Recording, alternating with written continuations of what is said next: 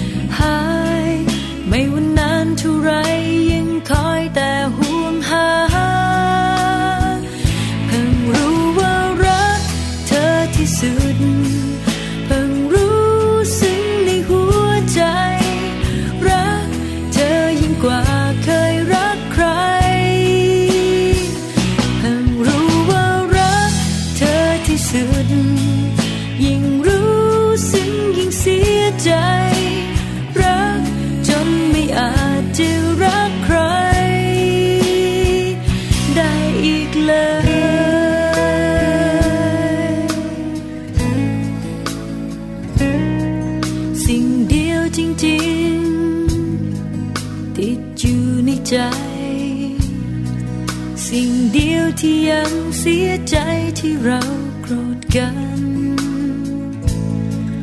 เก็บความในใจ กลบเกลื่อนมันนานก็คงจะมีสักวันที่ควรบอกเธอ แม้ว่าทุกทุกอย่าง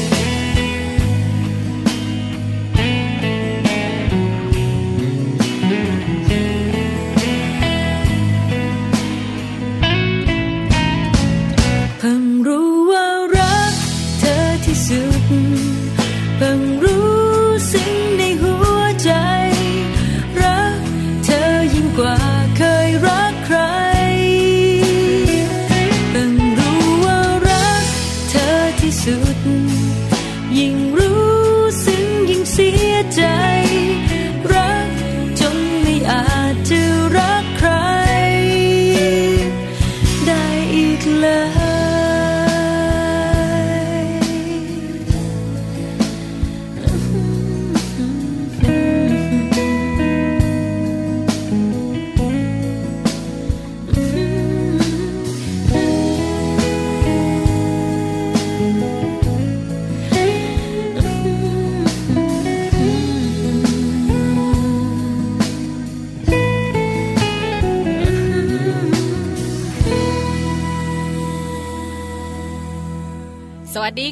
มัมแอนเมาส์เรื่องราวของเรามนุษย์แม่ค่ะ กลับมาพบกันอีกเช่นเคยนะคะ วันนี้แจงสศิธรสินพักดีค่ะ สวัสดีค่ะ ปาริตามีซับนะคะ วันนี้แม่ปลากับแม่แจงค่ะมาอยู่ด้วยกันอีกแล้วค่ะค่ะคุยเรื่องแม่แม่ลูกๆกันนะคะอืมหนึ่งชั่วโมงค่ะ8ปดโมงเช้าถึง9ก้าโมงเช้านะคะค่ะวันนี้บอกเลยค่ะ แม่แจงอืมขาคุณผู้ฟังคะเป็นเรื่องเกี่ยวข้องกับสัมพันธภาอ่าพก็ก็จะมีสามีเพิ่มเข้ามาอีกคนนึงเออนะใช่วันและนี้เอาลูกเก็บไว้ค่ะ ขังไว้ในห้องลับเก็บไว้ที่ไหนแล้วคุยเรื่องของบทบาทของคุณภรรยา บทบาทของคุณสามี สัมพันธภาพระหว่างเราสองนะคะสีชมพูสีเทาสีดำสีฟ้าสีรุ้งก็แล้วแต่ละครอบครัวแล้วกันนะคะแต่วันนี้เนี่ยเป็นเรื่องราวของการทะเลาะกัน จะรีบบอกไปไหน เดี๋ยวเขาก็ไม่ฟังเราหรอกจะบอกว่าการทะเลาะกันเนี่ยหลาย ๆ คนอาจจะมองว่าโอ้โหทะเลาะอีกแล้ว ทะเลาะแล้วมันก็จะมีแต่แบบพี่แจงไม่สวยงามคือพูดถึงคำว่าทะเลาะเนี่ยนะคะ ไม่ต้องสามีภรรยาหรอก ทะเลาะกับใครก็ตามแต่ คือมันจะมีเรื่องของความยุ่งยากใจ ความไม่สบายใจความทุกข์ใจ ความอึมครึมก็มา ยิ่งพอเป็นทะเลาะกับคนใกล้ตัวอย่างคุณสามีคุณภรรยา ที่ต้องอยู่ด้วยกันปะหน้ากันทุกวันเนี่ยนะคะ ยิ่งแบบว่าอึดอัดกว่าเดิมใช่ไหมคะเพราะฉะนั้นคุณสามีจะไม่ค่อยอยากทะเลาะกับคุณภรรยา คุณภรรยาก็ไม่ค่อยอยากจะวีนคุณสามีแน่นอนอยู่แล้วแต่เมื่อไหร่ก็ตามแต่ที่เราทะเลาะกัน หลายคนจะบอกว่าเครียดมากๆจัดการไม่ได้ หรือไม่นะ ฉันก็แบบว่านั่งรอ เมื่อไหร่จะงอฉันสักที เอ๊ะ หลายวันแล้วความดันฉันขึ้นแล้วนะเขาไม่งอเราก็ไปงอสิคะไม่เห็นยากเลย คือจริง ๆ แล้วนะคะจะมีมุมมองอีกมุมมองหนึ่งสำหรับวันนี้กับมัมแอนเมาส์ในการทะเลาะกัน เพราะจริง ๆ แล้วพี่แจงขาคนเราทะเลาะกันเนี่ยนะคะ สามารถกระชับความสัมพันธ์ได้ด้วยวันนี้ไง วันนี้เป็นเรื่องราวของการทะเลาะกันที่ฟังแล้วจะไม่เครียด จริงปะใช่หลายคนไม่เชื่อ เชื่อเพราะอะไรรู้ไหมเพราะว่าหลาย ๆ คู่บอกว่าฉันทะเลาะกันทีไร แตกหักทุกที เออเราจะมากระชงกระชับความสัมพงสัมพันธ์อะไร แม่ปลาแม่แจงไม่จริงแล้วมาวันนี้เรามีข้อมูลดีๆนะคะ เป็นข้อมูลข้อดีของการทะเลาะกันนะคะ เพราะว่าการทะเลาะกันเนี่ยบางคู่เนี่ยเขาทะเลาะกันแล้วแบบว่าเลิกรากันไปเลยก็มี แต่ว่าบางคู่เนี่ยเขามีข้อดีของการทะเลาะกัน เพราะว่าเขาบอกว่าการทะเลาะกันบางทีทำให้เราได้รู้ในสิ่งที่อีกคนหนึ่งคิดต่างคนต่างรู้ว่าอีกฝ่ายหนึ่งอะทำอะไรคิดอะไรอยากได้อะไร อันนี้ไม่แน่ใจเหมือนกันว่าจะเป็นแบบนั้นไหมนะคะถามเราสองคนในบทบาทของการเป็นคุณภรรยา แจ้งเนี่ยนะคะ หลายปีนะคะส่วนดิฉันเองก็ไม่น้อยเหมือนกันเนี่ยนะคะ ถามว่าเราทะเลาะกันไหมก็ทะเลาะกันนะก็ทะเลาะมีบางเรื่องขัดใจบางเรื่องไม่ได้ดังใจใช่ไหมบางทีก็เงียบบางทีก็พูด แต่ส่วนใหญ่จะพ่นใช่ไหมเพราะฉะนั้นแล้วก็ความที่เราทะเลาะกันก็จะแตกต่างกันในการแสดงออกของแจงก็แบบแบบหนึ่งซึ่งไม่เหมือนกับของพี่ปลาแน่นอน ของดิฉันเองก็แบบหนึ่งแต่น่าจะไม่เหมือนคุณผู้ฟังแน่นอนใช่ไหมแต่วันนี้จะมาบอกกันว่าจริง ๆ แล้วการที่เราทะเลาะกันเนี่ยนะคะ จะมีข้อดีนะ มีข้อดีข้อดีนะคะมากมายทีเดียวคุณผู้ฟังคะแล้วข้อดีเหล่านั้นเนี่ยจะทำให้ความสัมพันธ์ของเราดีขึ้นด้วยดีขึ้นเพราะฉะนั้นวันนี้จะพามาทะเลาะกันแบบในแง่ดี กระชับความสัมพันธ์กับช่วงของมัมสอรี่ค่ะค่ะ นอกจากนี้นะคะในช่วงปลายๆของรายการค่ะท้ายๆรายการนะคะ โลกใบจิ๋ว How to ชิวๆของคุณพ่อคุณแม่ค่ะ แม่แปมนิธิดาแสงสิงแก้วของเรานะคะ มีเรื่องราวของโรคค่ะ ที่มักจะเกิดขึ้นในหน้าฝนมาบอกให้กับคุณพ่อคุณแม่ ได้รู้ได้เตรียมตัวกันไว้ด้วยนะคะ ว่าจริงๆ แล้วพอถึงหน้าฝนที่ไรเนี่ยโอ้โหไอ้โรคพวกนี้เนี่ยมันชอบมาโดนลูกเราตลอดเลยนะคะใช่แล้วนะคะจะมีโรคภัยไข้เจ็บอะไรบ้าง เดี๋ยวได้รู้กันแน่นอนนะคะ แต่ตอนนี้ Happy Tip for Mom นะคะเป็นเรื่องราวของการเลี้ยงลูกค่ะ แต่ว่าการเลี้ยงลูกแบบที่จะให้ฟังเนี่ยมันไม่ดีนะคะ ไม่ดีแน่ ๆ เลย ก็จะทำให้ลูกของเราเนี่ยติดมือถือแล้วก็จะนำไปสู่พฤติกรรมโมโหร้ายนะคะ จะเป็นอะไรอย่างไรบ้างไปฟัง Happy Tip for Mom กันค่ะ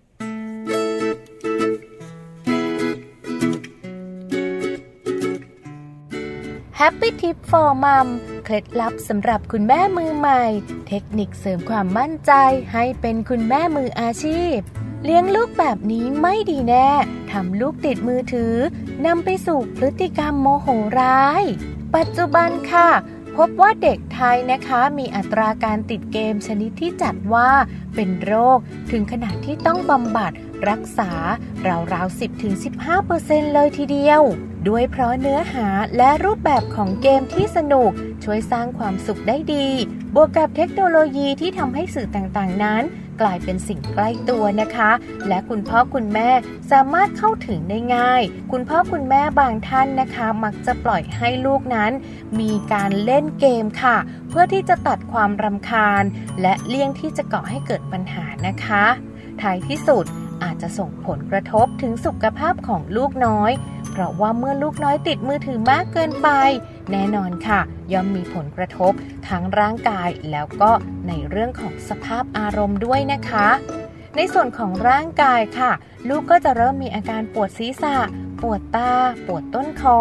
ปวดท้อง โดยไม่ทราบสาเหตุนะคะ และบางรายอาจจะถึงขั้นกล้ามเนื้อตา โดนทำลายจนต้องผ่าตัดก็มีเช่นเดียวกันค่ะ ส่วนสมองนั้นก็จะเล็กลง เพราะว่าขาดการพัฒนานะคะ โดยในทางการแพทย์นั้นพบว่า ลูกๆที่ติดมือถือค่ะ หรือว่าเล่นมือถือติดต่อกันสัก 2 ชั่วโมง ต่อเนื่องกันเป็นเวลา 2 ปีนะคะ มีผลให้ขนาดของสมองบางส่วนนั้นเล็กลง พัฒนาการของชาวปัญญาไม่ดีค่ะ การเรียนรู้และการแก้ไขปัญหานั้น ไม่พัฒนาเท่าที่ควร เสี่ยงเป็นโรคสมาธิสั้นได้ด้วยนะคะ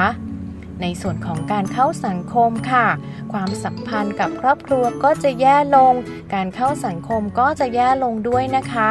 ซึ่งเด็กกลุ่มนี้ค่ะ ก็จะสูญเสียเวลาไปกับการเล่นมือถือซะเป็นส่วนใหญ่ จนขาดการพัฒนาทักษะในด้านนี้ไปนะคะ ด้านของอารมณ์ที่น่ากลัวค่ะ คุณพ่อคุณแม่ควรจะต้องดูแลอย่างดีเลยนะคะ เพราะว่าเมื่อลูกๆของเราค่ะ เกิดอารมณ์รุนแรง พฤติกรรมก้าวร้าว อย่างเช่นเด็กอายุไม่เกิน 6 ขวบนะคะ ก็มักจะพบปัญหาในลักษณะของการโวยวายที่รุนแรง กว่าเด็กทั่วๆไปค่ะ ที่มีการติดเกม หรือว่าการเล่นมือถือนั่นเองนะคะ โดยเฉพาะเมื่อเขาไม่ได้เล่น ตามที่เขาอยากจะได้แล้วเนี่ย เขาจะเริ่มมีพฤติกรรมก้าวร้าวค่ะ มีการแสดงออกที่รุนแรง และสภาวะอารมณ์ มีความผิดปกติไปนะคะ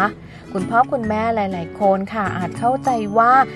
ลูก ๆ ของเราที่ติดมือถือหรือว่าติดเกม จะมีอารมณ์โมโห แล้วก็หงุดหงิดง่าย เฉพาะเวลาที่ไม่ได้เล่นเกม หรือว่าเล่นมือถือเท่านั้น แต่ในความเป็นจริงนะคะ อารมณ์โมโหรุนแรงนั้น จะกระจายไปยังเรื่องอื่นๆ ในชีวิตประจำวันได้อีกด้วย และจะรุนแรงมากที่สุดนั่นก็คือ การที่ลูกของเราค่ะ เริ่มทำลายข้าวของคว้างปาสิ่งของ สามารถทำร้ายหรือว่าชกต่อยพ่อแม่โดยที่ไม่รู้สึกผิดดังนั้นนะคะ เรื่องของการดูแลการเล่นมือถือนั้น เป็นเรื่องสำคัญที่คุณพ่อคุณแม่ไม่ควรปล่อยปละละเลยค่ะ พบกับ Happy Tip for Mom กับเคล็ดลับดีๆ ที่คุณแม่ต้องรู้ได้ใหม่ในครั้งต่อไปนะคะ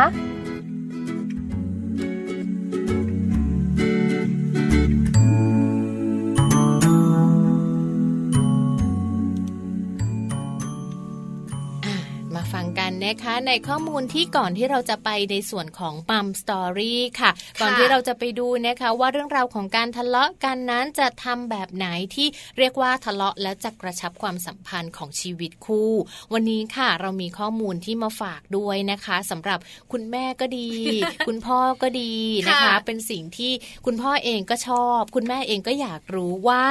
ผู้หญิงแบบไหนนะที่ผู้ชายเขาอยากได้ไปเป็นแม่ของลูก คือจริง ๆ แล้วนะคะวันนี้ข้อมูลนี้ตั้งใจบอกคุณแม่ค่ะบอกคุณภรรยาค่ะอืมรวมถึงนะคะ คุณภรรยาจะได้ไปบอกต่อเพื่อนๆ หรือน้องๆ หรือพี่ๆ ของเราที่ยังไม่ได้แต่งงานอ๋อว่าจริงๆ แล้วเนี่ยผู้ชายเขาอยากได้ผู้หญิงแบบไหนอืมเป็นแม่ของลูกนะคะงั้นเราสยิ่องคนก็ไม่ทันแล้วสิ ไม่ทันละแต่ดิฉันมั่นใจนะ ว่าสามีดิฉันเลือกไม่ผิด ก็เปลี่ยนไม่ทันแล้วเหมือนกันค่ะ เพราะจริง ๆ แล้วปัจจุบันนี้นะคะ ต้องยอมรับนะอ่าว่าความสัมพันธ์ในเรื่องของอาความรักเนี่ยนะคะค่ะระหว่างหนุ่มสาวเนี่ยอืมเร็วเร็วปรุดปราดมากมายอ่านนะคะ เพราะฉะนั้นเนี่ยความสัมพันธ์จริง ๆ แล้วที่มันจะยั่งยืนอ่าแล้วคุณผู้ชายที่แบบว่าเขาอยากได้คุณผู้หญิงแบบนี้เนี่ยเป็นแม่ของลูกค่ะไม่ได้คบแบบฉับฉวยเนี่ยใช่คุณสมบัติเหล่านั้นเนี่ยต้องมีอะไรบ้างบางคนมีเป็นร้อยข้อเลยนะอ่าแต่จริง ๆ แล้วไม่ได้เลยสักข้อหนึ่งนะสงสารมาก ใช่แล้วค่ะ มีคำถามเนี่ยนะคะ หลาย ๆคำถามเนี่ยนะคะ ผุดขึ้นมาในหัวของคุณผู้หญิงนะค่ะบอกว่าเอ๊ะอยากรู้เหมือนกันเนาะเออว่าผู้ชายเนี่ยเขาเลือกผู้หญิงยังไงนะอืมไอ้แฟนก็แบบหนึ่งใช่ไหมอืมการเป็นภรรยานี่ ถือว่าแบบว่า ถ้าเรียกว่าเมียเนี่ยเดี๋ยวนี้เนี่ยนะคะ ก็ค่อนข้างที่จะแบบว่าไม่ได้คิดเยอะนะ แต่ถ้าต้องเลือกผู้หญิงสักคนหนึ่งมาดูแลลูกของตัวเองเนี่ยนะคะ ต้องเป็นอย่างไรนักวิทยาศาสตร์เนี่ยเขาออกมาบอกเลยนะ แล้วก็พยายามวิทยาศาสตร์เลยนะตอบเลยนะ คือคือต้องบอกว่ามันเป็นความสลับซับซ้อนทางความรัก แล้วก็สลับซับซ้อนทางด้านความสัมพันธ์ด้วย ที่คู่รักเนี่ยนะคะ จะอยู่ด้วยกันยืนยาว แล้วก็จะรู้ได้อย่างไรว่าจะอยู่แล้วยืนยาวแล้วคุณผู้ชายเขาคิดว่าใช่เลยล่ะ คนนี้แหละฉันจะแต่งงานด้วย ฉันจะให้เป็นแม่ของลูกของฉัน คุณสมบัติมีไม่เยอะ ข้อที่หนึ่งค่ะ แต่ยากนะคะ คุณผู้ชายค่ะ ต้องการคุณผู้หญิงที่มีความฉลาดมากกว่าคุณผู้ชาย เดี๋ยวนะ หลาย ๆ คนบอกว่าจริงเหรอ เพราะส่วนใหญ่นะคะ ผู้ชายเนี่ยเขาจะมีแบบความเป็นผู้นำถ้าผู้หญิงฉลาดกว่าเขาจะยอมหรือ ก็ฉลาดกว่าในบางเรื่องนะคะ แล้วจริง ๆ แล้วเนี่ยคุณผู้ชายส่วนใหญ่เนี่ยชอบที่จะเห็นตัวเองเนี่ยมีความเป็นผู้นำอยู่แล้วเขาอาจจะแสดงบทบาทความเป็นผู้นำอยู่แล้ว แต่เวลาที่เขาอยากได้คู่ชีวิตสักคนหนึ่งเนี่ยเขาเลือกผู้หญิงที่ฉลาดแล้วก็สมาร์ทกว่านะคะ โดยข้อมูลนี้เนี่ยเป็นผลงานของนักวิทยาศาสตร์ ชาวสหรัฐเลยนะคะ ท่านก็มีความเห็นตรงนี้ด้วยเหมือนกัน เพราะท่านบอกว่า ในส่วนของผู้หญิงฉลาดเนี่ยจะช่วยลดความเสี่ยงที่แฟนหนุ่มจะเป็นโรคความจำเสื่อมตอนบั้นปลายชีวิตได้ และก็มีผลงานออกมาบอกด้วยนะคะว่าคู่ครองที่เฉลียวฉลาดค่ะ จะไม่เคยหยุดทำในสิ่งที่ท้าทายทำให้คุณต้องใช้สมองตลอดเวลา อ๋อ นี่คือเหตุผลนะคะ ที่คุณผู้ชายทำไมชอบคุณผู้หญิงฉลาดกว่า ชักชวนทำนั่นทำนี่ให้คิดตลอดเวลา เขาก็จะได้แบบว่าไม่ป่วยไม่เป็นโรคนู่นนี่นั่นด้วย ไม่เป็นอัลไซเมอร์นะคะ ในบั้นปลายของชีวิตนะคะ เล่นเกมอักษรควายไว้ค่ะ คุณสามีค่ะข้อที่สองชอบผู้หญิงประนีประนอมใช่ค่ะ ผู้หญิงที่ประนีประนอมนะคะ ก็เหมือนกับว่าเวลาที่คบกันไปนานๆ เราอยู่ด้วยกันไปเนี่ย เราอาจจะมีการทะเลาะเบาแหวงกันบ้าง แต่ถ้าสมมุติว่าคุณผู้หญิงเนี่ยเป็นคนที่แบบว่าอะอันนั้นก็ได้ไม่เป็นไรหยวนหยวนกันไป ประนีประนอมคู่ ด้วยการอะไรอย่างเงี้ย ก็จะช่วยทำให้ชีวิตคู่เนี่ยอยู่แบบว่าตลอดรอดฝั่งได้พี่ปลาคือข้อมูลนี้นะคะมาจากผลสำรวจคู่แต่งงานหนึ่งร้อยเจ็ดสิบสองคู่ แล้วคู่ที่มาสำรวจเนี่ยนะคะเขาคบกันมาประมาณสิบเอ็ดปีนานมาก นักจิตวิทยานะคะ บอกว่าความสัมพันธ์ที่มั่นคงเนี่ยนะคะ เมื่อคนทั้งสองเขาเข้ากันได้ดี พูดจาดีต่อกันนะคะ แม้จะมีปัญหาอะไรต่างๆ ที่แบบว่าทะเลาะเบาแว้งกันบ้างเนี่ยนะคะ ก็มีฝ่ายหนึ่งฝ่ายใด พร้อมที่จะอ่อนลง เพื่อจะประคับประคองชีวิตคู่นะคะ ให้เขาเรียกว่าดำเนินไปตลอดรอดฝั่งนะคะแล้วก็มีความสุขในชีวิตแต่งงานแล้วก็อยู่กันไปยาวๆอะไรแบบนี้นะคะ เพราะฉะนั้นเนี่ยส่วนใหญ่แล้วเนี่ยคุณผู้หญิงก็จะแบบว่ามีวิธีการพูด หรือวิธีการจัดการให้คุณสามีรู้สึกว่าไม่ได้เครียดจนเกินไป หรือว่าการทะเลาะเบาแว้งกันเนี่ยไม่ได้ทำให้เรารู้สึกว่าจะแตกหักนะ อันนี้คุณผู้ชายจะชอบเนาะก็เหมือนกับอยู่ด้วยกันมานานเนอะเราก็จะรู้ว่าอีกคนนึงเป็นยังไง ถ้าเรารู้ว่าเขาเริ่มแบบอะมีโมอารมณ์โมโห แล้วเริ่มคุยกันไม่รู้เรื่องเรื่องแล้วเราก็อะหยุดก็ได้หรือว่าทำอย่างอื่นแทนอะไรอย่างเงี้ยถูกต้องนะคะ แต่เมื่อไหร่ก็ตามแต่ที่เขาลิ้นแข็งและปากเบี้ยวต้องเรียกหนึ่งหกหกเก้านะ คือจะแบบว่าปณีปนอมไม่ได้ละ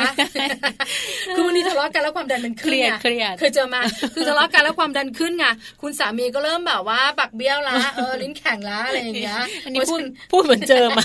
เพราะฉะนั้นแล้วก็หนึ่งหกหกเก้าคุณภรรยาขาประนีประนอมไม่ได้นะอะไรอย่างเงี้ยคำถามคำถามคำถามข้อต่อมา นี่แหละเราเออนี่เราเราสองคนนะคะ ผู้หญิงที่มีอารมณ์ขันไม่ใช่ไก่นะแน่นอนเลยนะคะ ทุกคนอยากอยู่เคียงข้างกับ เสียงหัวเราะนะคะ แล้วยิ่งถ้าสมมติว่าคุณผู้หญิงเนี่ยเป็นผู้หญิงที่แบบว่ามีเรื่องตลกนะคะ มีอารมณ์ขานมองโลกในแง่ดี ยิ้มตลอดเวลาหัวเราะด้วย กับเรื่องบางเรื่องที่บางคนอาจจะมองว่าเครียด แต่ว่าถ้าเรามองในมุมบวก แล้วเราไม่เครียด เราไปหัวเราะใส่กันเนี่ยก็จะยิ่งทำให้เขามีความสุขผู้หญิงที่มีอารมณ์ขานเนี่ยนะคะ บอกเลยนะไม่ได้สร้างได้นะ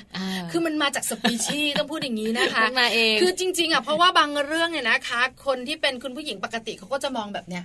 แต่ผู้หญิงที่มีอารมณ์ขขันเขาจะมองอีกแบบหนึ่งใช่แล้วเขาสามารถหยิบยกบางเรื่องที่มันไม่ขำนะทำให้มันมีความสุขอะพี่คือบางเรื่องเนี่ยนะคะ คือนั่งอยู่เนี่ยกินข้าวมันไก่เนี่ยเดี๋ยวมีเรื่องให้สามีขำแล้วดูไก่เหรอเอออะไรอย่างเงี้ยคือแบบเขาจะมีอะไรแบบว่าสนุกสนุกอะไรอย่างเงี้ย คุณสามีก็จะชอบ เพราะว่าการอยู่กับคนที่ตลกมีอารมณ์ขันเนี่ยก็ไม่เครียดแล้วทำให้เขาเนี่ยพลอยมีความสุขไปด้วย ก็จะเป็นหนึ่งข้อที่เขาจะเลือกผู้หญิงเหล่านี้เนี่ยแต่งงานด้วยใช่ค่ะข้อต่อมาค่ะ เธอมีความสัมพันธ์ที่ดีกับครอบครัวของตัวเองทำไมล่ะนะคะ เพราะว่าในส่วนนี้เนี่ยสามารถเขาบอกว่า เขาดูได้จากการปฏิบัติตัวของผู้หญิงกับคุณพ่อคุณแม่ของผู้หญิงนะคะว่าเธอรักเธอดูแลพ่อแม่เธออย่างดีไหมถ้าเธอดูแลดีเนี่ยแนวโน้มในอนาคต เธอก็จะรักแล้วก็ดูแลฉันเช่นเดียวกัน เออ เออน่ารักนะประมาณนั้น ดิฉันขอมองย้อนก่อนนะ ว่าสามีดิฉันเนี่ยนะคะ ดูแลครอบครัวดีไหมดีไหมคะก็พอได้พอได้พอได้เพราะว่าพอคุณแม่ป่วย คุณแม่ไม่สบาย เขาก็ดูแลแบบเต็มที่ ไม่ได้แบบว่ามีการแบบว่าปฏิเสธหรือปฏิเสธอะไรอย่างเงี้ยคือจะเป็นคุณแม่เขานะทั้งนั้นที่คุณแม่เป็นผู้หญิงนะเขาดูแลแบบว่าเช็ดอึเช็ดฉี่อะไรอย่างเงี้ยไม่มีรังเกียจเลยเราก็เลยมองว่าเออเขาเป็นคนที่รักครอบครัวรักคุณแม่ เพราะฉะนั้นคนที่มีความรักแบบนี้อยู่ในหัวใจเนี่ย ก็พร้อมที่จะรักเราด้วยแล้วก็รักลูกด้วยนั่นแหละค่ะ แล้ววันนี้ถามว่าเลือกผิดไหมเลือกไม่ผิดนะไม่ผิดเลยดีใจตบมือตบมือดีใจไหมดีใจ แต่อย่ามีวันอื่นนะ วันนี้คิดแบบนี้นะ คุณผู้หญิงเนี่ยคือพร้อมจะเปลี่ยนได้ตลอดเวลาแต่ส่วนใหญ่แล้วนะคะ เราก็จะรู้สึกล่ะ ว่าคนที่เราเลือกเป็นอย่างไร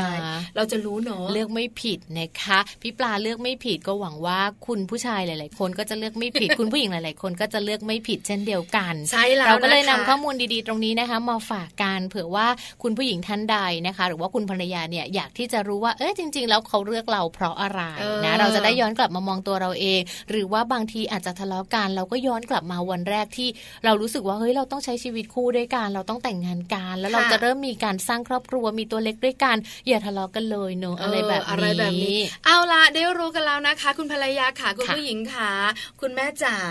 ว่าคุณผู้ชายเขาจะเลือกผู้หญิงสักคนมาเป็นแม่ของลูกของเขาเนี่ยเขาจะมีคุณสมบัติอะไรบ้างถ้ารู้แล้วนะคะอย่าลืมนะนำคุณสมบัติเรานั้นมาไว้ที่ตัวเองค่ะอารมณ์ขันเนี่ยสำคัญนะคะเขาจะได้ไม่ไปหาแบบว่าที่ใหม่ ๆ อีกอะไรอย่างเงี้ยนะคะ เอาล่ะเดี๋ยวพักกันสักครู่หนึ่งนะคะช่วงหน้ากลับมามัมสอรี่เรื่องดีๆของคุณแม่นะคะ วันนี้เป็นเรื่องของการทะเลาะกันแต่ทะเลาะแบบไหนอย่างไรนะคะ หรือว่าทะเลาะกันแล้วนะคะ จะกระชับความสัมพันธ์ได้นะ นักวิทยาศาสตร์เขาบอกไว้อันนี้แบบว่าเป็นเรื่องเป็นราวเป็นงานเป็นการ อันนี้เราไม่พึ่งไสยศาสตร์นะ เราวิทยาศาสตร์ขันน้ำมนต์ไม่ได้มาเออนะคะ การหยดเทียนในน้ำก็ไม่มีเป็นเรื่องของวิทยาศาสตร์เดี๋ยวมารู้กันค่ะ ว่าจริง ๆ แล้วทะเลาะกันกระชับความสัมพันธ์ได้อย่างไรค่ะ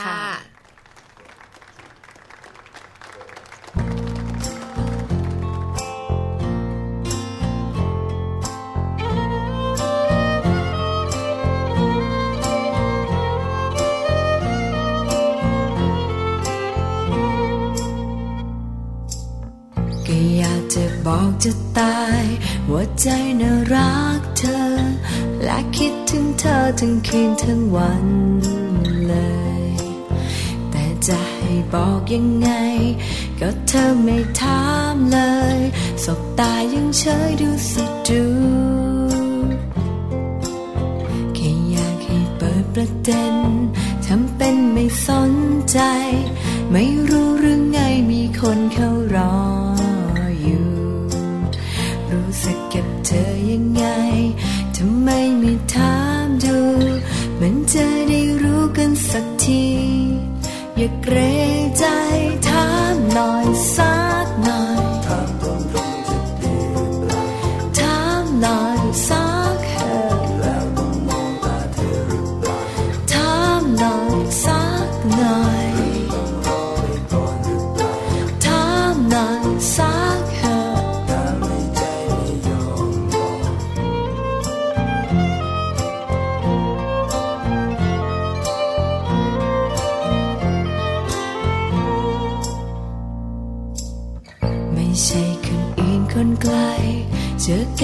เช้าเย็น หรือเห็นว่าเราเป็นเพียงแค่ของตาย ต้องเก็บต้องกดมันนาน มันจนจะล้นใจ เธอยังใจร้ายก็ช่างเธอ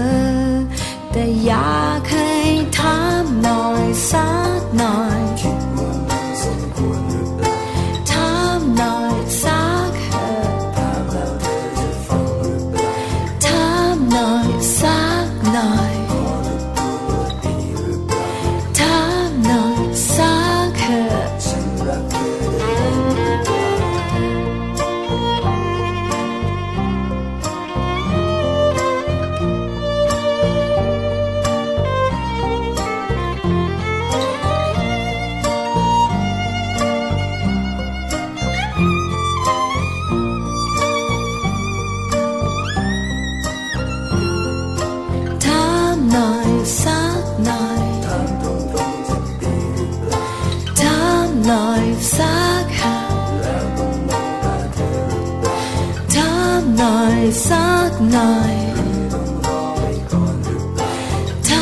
หน่อยสักห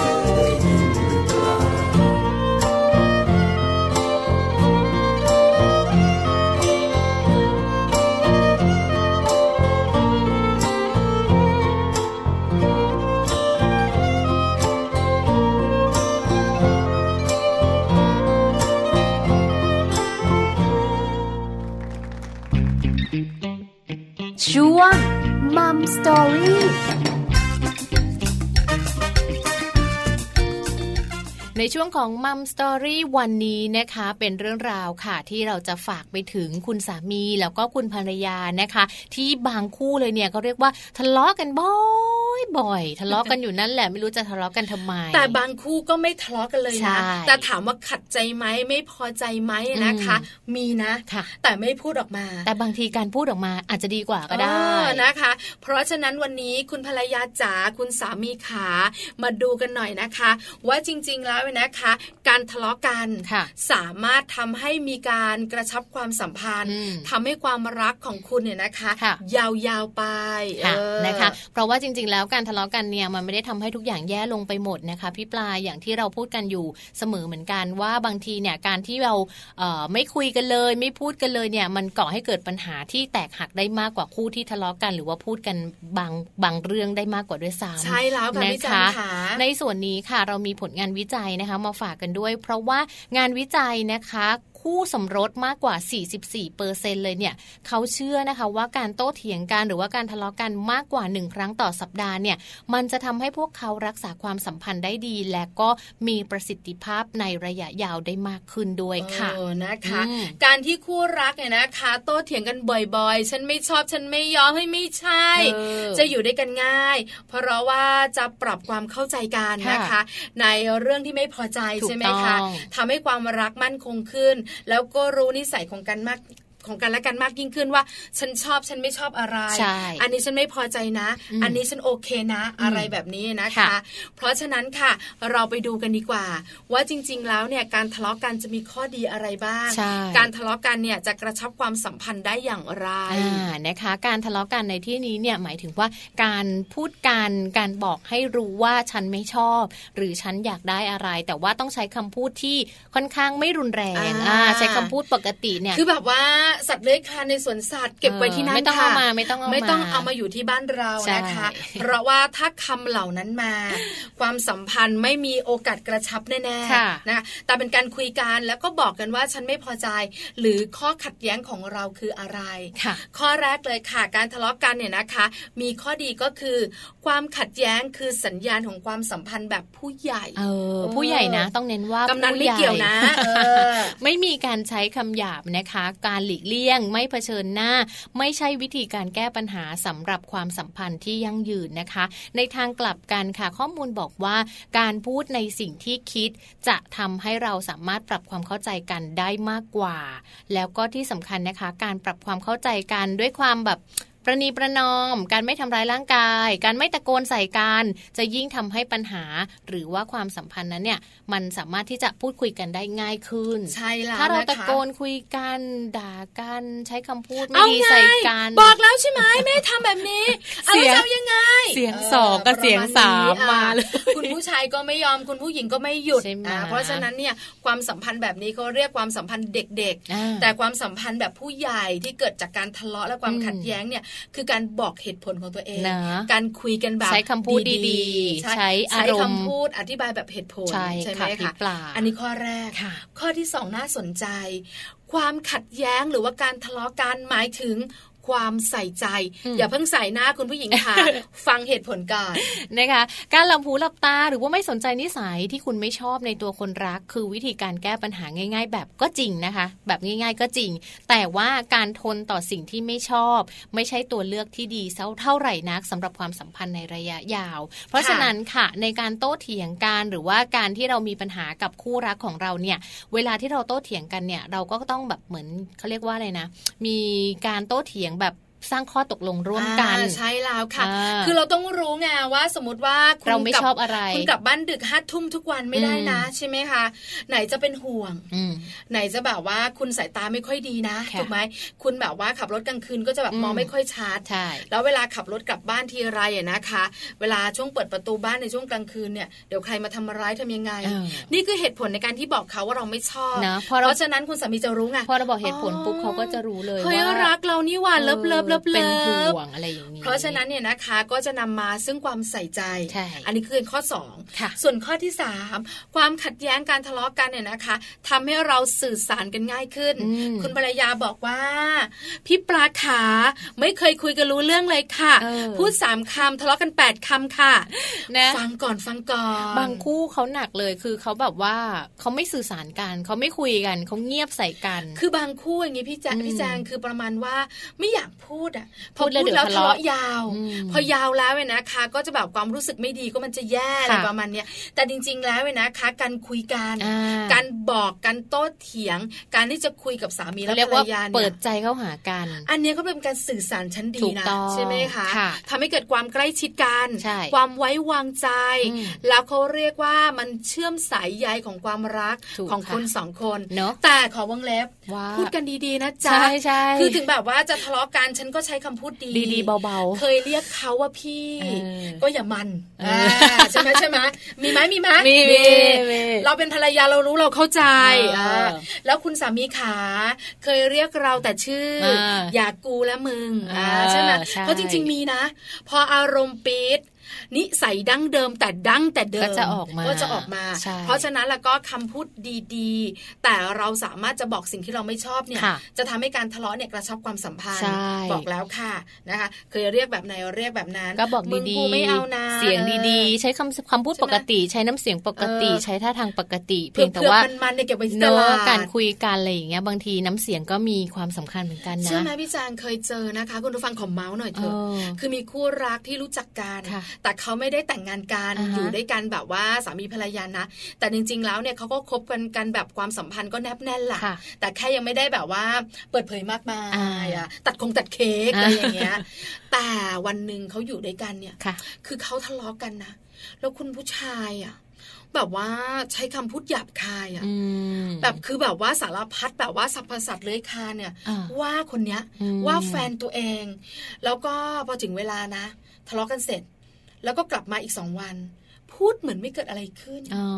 แล้วคุณภรรยาหรือคุณแฟนเนี่ย ก็เงียบอะไรตำเลย ตอนโกรธไงใช่ไหมเนาะคือตัวเองเนี่ยก็แบบว่าเลยตำเลยไม่ค่ะได้รู้สึกอะไรอืมอะไม่เป็นไรอืมอืมแต่ครั้งต่อไปเชื่อไหมคะ พอครั้งที่สก็องจะคมีรั้งอีกที่ไหมสามสรรพสัตว์เหล่านี้ก็จะมาเหมือนเดิมอ่าแล้วก็ทำแบบนี้ แล้วคุณผู้หญิงก็เลยตำเลยอืมแต่ถามว่าในใจเป็นยังไงเนอะมันจะเป็นก้อนเลยนะใช่ถูกไหมคะสะสมเอาไว้ แล้วความสัมพันธ์แบบนี้รอแตกหักใช่เออเพราะฉะนั้นใช่อย่าค่ะใช่คุณคุณผู้ฟังคะสำคัญมากเลยคือคำพูดนะจะ ไม่พอใจจะรู้สึกไม่ดีไม่เห็นด้วยอืมใช้คำพูดดีๆอันนี้ฝากไปถึงทั้งคุณภรรยาแล้วก็คุณสามีนะคะใช่ไม่ว่าจะเป็นอะไรยังไงการใช้คำพูดหรือว่าการใช้น้ำเสียงที่ดีเนี่ย มันจะช่วยลด บรรเทาความรุนแรงลงได้เยอะเหมือนกัน ยังบอกงาเผือกๆมันๆเอาเก็บไว้ที่ตลาดในประมาณนี้ข้อต่อมาค่ะการที่เราทะเลาะกันการโต้เถียงกันถือว่าเป็นสัญญาณที่ดีของความสัมพันธ์ที่ดีเออจริงหรือค่ะ นักจิตวิทยาบอกนะคะว่าความสัมพันธ์ที่ดีเนี่ยต้องประกอบไปด้วย 7 ปัจจัยสำคัญ และการโต้เถียงนั้นก็คือสิ่งหนึ่งที่อยู่ใน 7 ปัจจัยสำคัญนั่นแหละค่ะ เพราะว่าหากคู่รักคู่ไหนเลย ที่แบบว่าไม่เคยขัดแย้งกันเลยเนี่ย นั่นอาจเป็นสัญญาณว่ามีบางอย่างไม่ถูกผิดปกติใช่ไหมใครอยู่กันมาแบบห้าปีสิบปีไม่ทะเลาะกันเลย อันนี้อาจจะแบบผิดปกติหรือเปล่าพี่แจงขาเราเป็นพี่น้องกัน เกิดมานะคะ ไม่นานที่จะแบบว่าเจอกันก็จริงสองปีสามปีสี่ปี แล้วก็เติบโตมาด้วยกัน คุณแม่ก็เลี้ยงดูมาเหมือนกัน ที่สำคัญสปีชีของเราสองคนพี่น้องเนี่ย ก็มาจากคุณพ่อคุณแม่แหละทะเลาะกัน พี่น้องยังตีกันเลยบางคนนะ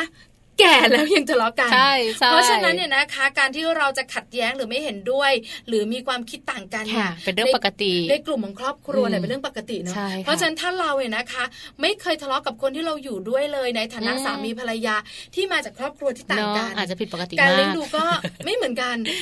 ถือว่าผิดปกติ ต้องแปลว่าเราไม่ได้คุยกัน คนหนึ่งเก็บคนนี้ก็เก็บใช่เพราะฉะนั้นเก็บไว้มากๆเดี๋ยวมันระเบิดนะคะ เพราะฉะนั้นการโต้แย้งกันเนี่ยจะทำให้คู่รักเนี่ยมีการพิจารณาความคิดมากขึ้น แล้วก็ความรู้สึกสำคัญสำคัญของพวกเขาผ่านการพูดคุยได้มากขึ้น ซึ่งการโต้แย้งในที่นี้ก็อย่างที่บอกไปเลยนะคะ เราเน้นว่าการพูดกันดีๆ การใช้เหตุผลแล้วก็ไม่ออกนอกประเด็นนั่นเองค่ะ ใช่แล้วละขยานะ ชักแม่น้ำทั้งห้าปิงวังยมนาเจ้าพยาเอามารวมกันหมดเลยแล้วถึงเวลาตกลงคุยกันเรื่องอะไรใช่ไหมคะอันนี้สำคัญนะะคุณผู้หญิงขาตรงประเด็นตรงจุด แล้วจุดนั้นเนี่ยคุณสามีไม่สามารถจะแบบว่า หันเหไปทางไหนได้เลย ถ้าจบแล้วคือจบนะ อย่ายืดเยื้อจบวันนี้ไม่ต้องไปถึงพรุ่งนี้แล้ว แล้วก็ลืมลืมไปบ้างนะคะ เออนะคะ ข้อที่ 5 การทะเลาะกันหรือการโต้แย้งเนี่ยนะคะทำให้ความสัมพันธ์แข็งแรงขึ้นแข็งแรงขึ้นเขาบอกว่าการขัดแย้งเล็กน้อยเนี่ยถ้าหากว่าเราพูดคุยกันนะคะ มันจะทำให้เราเนี่ยเปิดเผยลักษณะนิสัยที่แท้จริงออกมา คนที่เราคุยด้วยเขาก็จะมีนิสัยของเขาเนี่ยเราก็จะได้เห็นว่าเออเขาอยากได้อะไรเขาเป็นแบบไหนนะคะ เราก็พร้อมที่จะเรียนรู้วิธีการจัดการ แล้วก็เรียนรู้วิธีการรับมือกับมัน เหมือนกับเราจะได้เรียนรู้ว่าอ๋อถ้าเขาเป็นแบบนี้มา เราจะต้องเป็นแบบนี้นะหรือถ้าเราเป็นแบบนี้ไปเขาเองก็ต้องเป็นแบบนี้กลับมา เชื่อไหมคือฉันเองอะนะคะ ก็มีปัญหากับคุณสามีในเรื่องของคำพูด เพราะที่ฉันพูดไปเรื่อยเป็นคนที่พูดไม่สนใจอะไรดิฉันอยาก แกวกอยากประชดประชันหรือแบบจริงๆพูดเล่นนะอะไรอย่างเงี้ยบางทีคุณสามียืมสตังค์ห้าร้อยยืมเป็นยืม วันนี้ก็ทวง พรุ่งนี้ก็ทวงกลางวันก็ทวง เช้าก็ทวง คือรู้สึกเหมือนว่าเป็นช่วงเวลาเล็ก ๆ ในชีวิตคู่ที่เราอยู่เหนือกว่าแต่คุณสามีเขาไม่ชอบเขารู้สึกว่ามันอะไรกันนักกันหนาแล้วแบบพอเราพูดเนี่ย เราก็รู้สึกสังเกตสีหน้าเขาละเราพูดแบบนี้หน้าตึงละไม่ต้องฉีดโบท็อกนะ เป๊ะทีเดียวเออแล้วเขาก็พูดออกมาว่าทำไมต้องพูดอย่างนี้ เขาไม่ชอบเลย เดี๋ยวเขาจะคืนให้อะไรอย่างเงี้ย หรือบางทีนะเขาจะบอกเลยนะว่า ถ้าตอนนี้ไม่มีแล้วก็เดี๋ยวไปกู้มาให้อะไรอย่างเงี้ยแล้วเฮ้ยพูดเล่นเริ่มประชดแล้วนะเขาบอกว่าครั้งแรกเข้าใจว่าพูดเล่น แต่พอมันบ่อยพอมันบ่อยเข้าเริ่มไม่ชอบแล้วเริ่มไม่ชอบละเฮ้ยเราอยู่ด้วยกันนะรู้นะ ว่าพี่ไม่ได้เป็นคนขี้โกงเพราะฉะนั้นแล้วก็ให้มันเบาๆหน่อยเรื่องแบบนี้ เออรู้สึกเลยว่าแล้วทำไงแล้วทำไงคุณภรรยาทำไงคะขอโทษไม่เล่นแล้วแต่เงินคืนนะ คือขอโทษนะอะไรก็ขอโทษเขาไม่เล่นแล้วไม่เล่นแล้วและครั้งต่อไปไม่ทำเพราะรู้ว่าเรื่องแบบนี้มันอ่อนไหวแต่มันอ่อนไหวในมุมของคนอีกคนหนึ่งในขณะที่เราเราไม่ได้รู้สึกอะไรของข่าว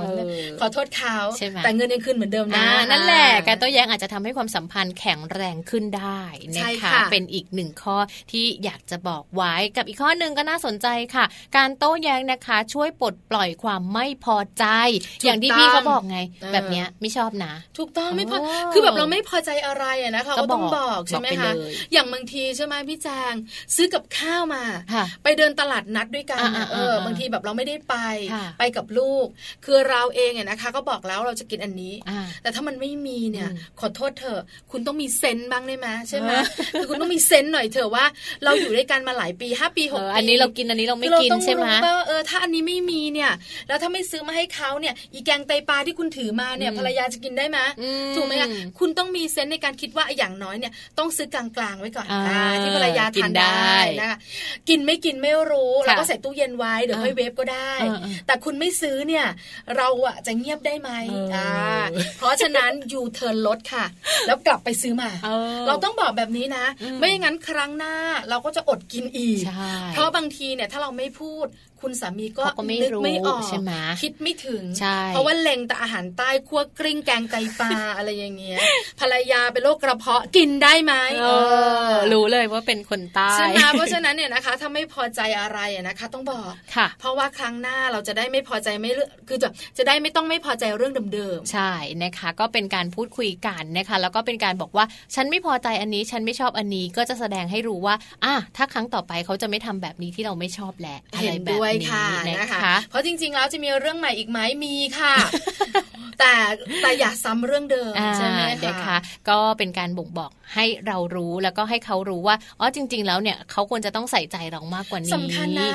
คือจริง ๆนะคะ เรื่องอะไรก็ต่างๆ ในความสัมพันธ์เนี่ยนะคะ คือเรื่องการใส่ใจกันสำคัญ เพราะใส่ใจกันมันบ่งบอกว่าเขาแคร์และรัก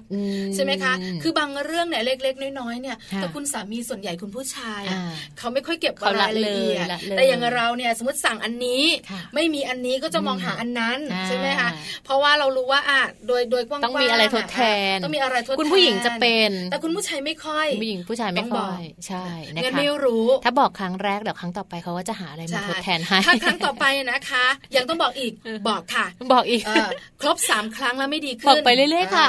คุยให้ยาวกว่าเดิมอะไรอย่างเงี้ยต้องทำต้องทำต้องทำอ่านะคะข้อต่อมาเขาบอกว่าการโต้แย้งกันเนี่ยมันหมายถึงแนวโน้มที่จะอยู่ด้วยกันมากขึ้น ยังไงก็พี่แจ๊นะคะ เพราะว่าจากการศึกษาเนี่ยเขาพบเลยนะคะ ว่าการที่คู่รักที่ไม่พูดคุยกันหรือว่าหลีกเลี่ยงการพูดถึงปัญหาเนี่ยมันถือว่าเป็นสาเหตุหลักๆ เลยนะคะ ที่จะทำให้คู่รักเลิกรากันมากที่สุดเลยละค่ะ แต่ว่าการโต้แย้งการโต้เถียง จะทำให้เกิดการมุ่งเน้นไปที่ปัญหาที่เกิดขึ้น และพร้อมในเรื่องราวของการร่วมมือกันแก้ปัญหาค่ะ มันก็เลยเป็นเหตุผลที่จะทำให้การเถียงนั้นเนี่ยอยู่ด้วยกันทำให้เราอยู่ด้วยกันได้นานมากขึ้นคือถ้าเราไม่บอกเราไม่แบบว่าสื่อสารกันออกไปว่าเราไม่พอใจ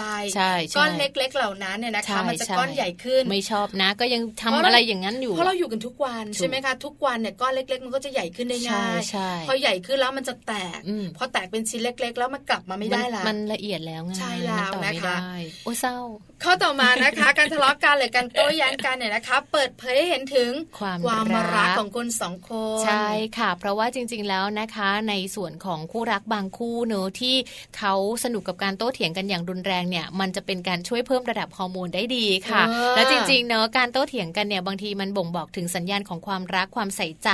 ความหลงไหลที่บางทีทะเลาะกันแต่สุดท้ายมันจบด้วยแบบแฮปปี้เอนดิ้งนะคะเพราะบางเรื่องเนี่ยนะคะ เราคิดไปเองก็มีนะ บางเรื่องคุณสามีไม่ได้คิดแบบนั้นก็มีนะ แต่บางทีนะคะ เราไม่ได้ถามเขาไม่ได้บอกใช่ใช่ก็เลยกลายเป็นว่า เอ๊ะทำไม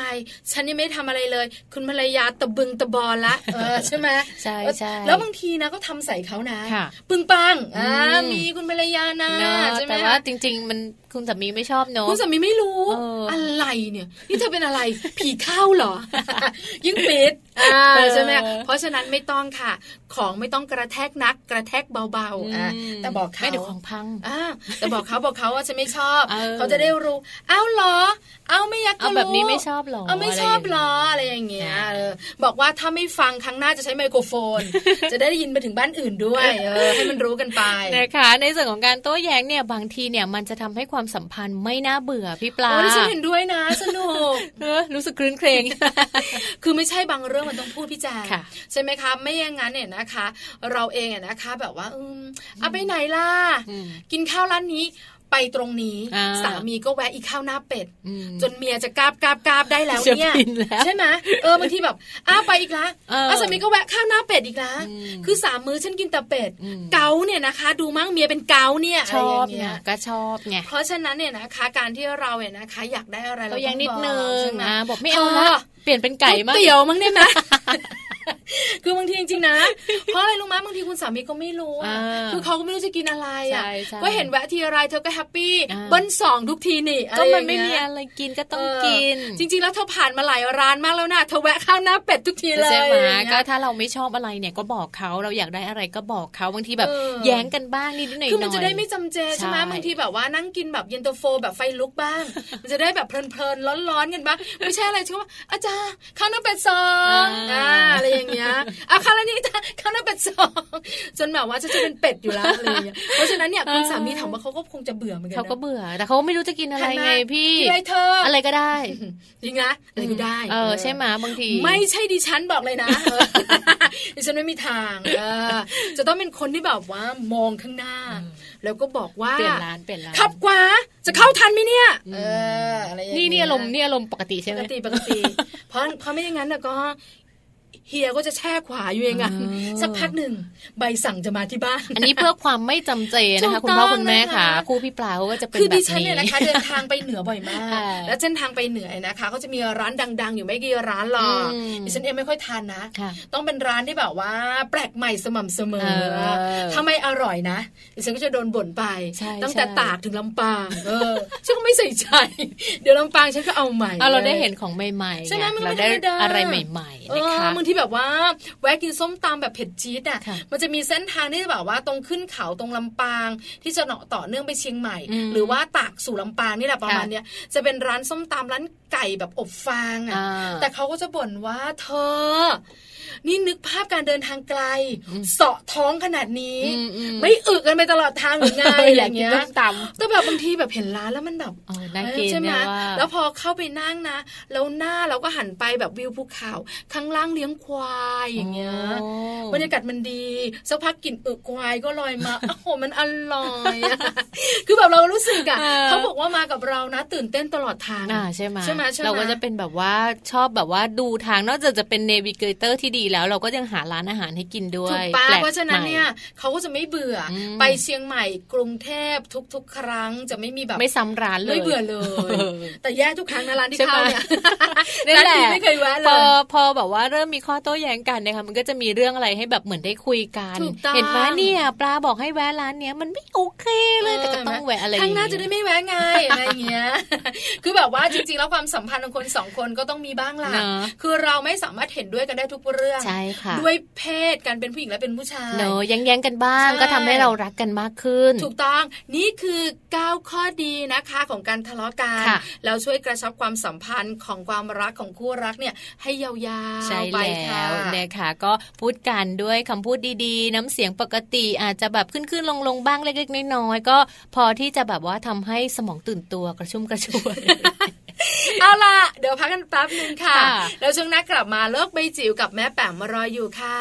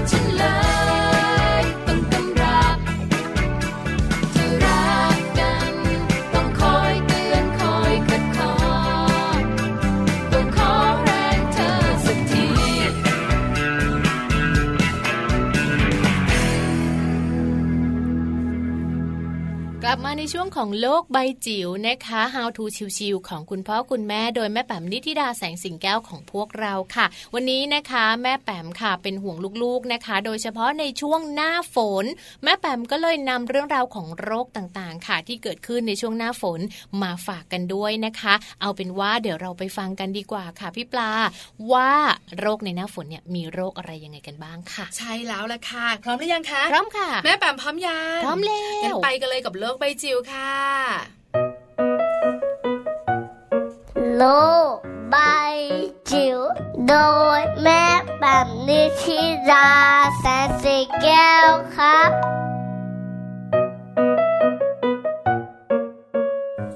สวัสดีค่ะ เจอกันอีกแล้วนะคะ เป็นประจำทุกๆวันจันทร์ถึงวันศุกร์ค่ะ กับช่วงโลกใบจิ๋ว How to ชิวๆของคุณพ่อกับคุณแม่นะคะ ปลายฝนต้นหนาวแล้วล่ะคุณพ่อคุณแม่นะคะ วันนี้จะขอชวนคุยเป็นการ wrap up ช่วงหน้าฝน แล้วบางครั้งอาจจะต่อเนื่องไปถึงตอนหน้าหนาว แต่เป็นเรื่องเศร้าหน่อยนะคะ แต่เป็นข้อมูลที่เราควรจะรู้ค่ะ คือเป็นเรื่องโรคค่ะ โรคที่จะมาในหน้าฝนนะคะ ข้อมูลจากโรงพยาบาลกรุงเทพนะคะ มีโรคอะไรบ้างที่คุณพ่อคุณแม่ควรจะมีความรู้นะคะแล้วก็ให้ความสนใจ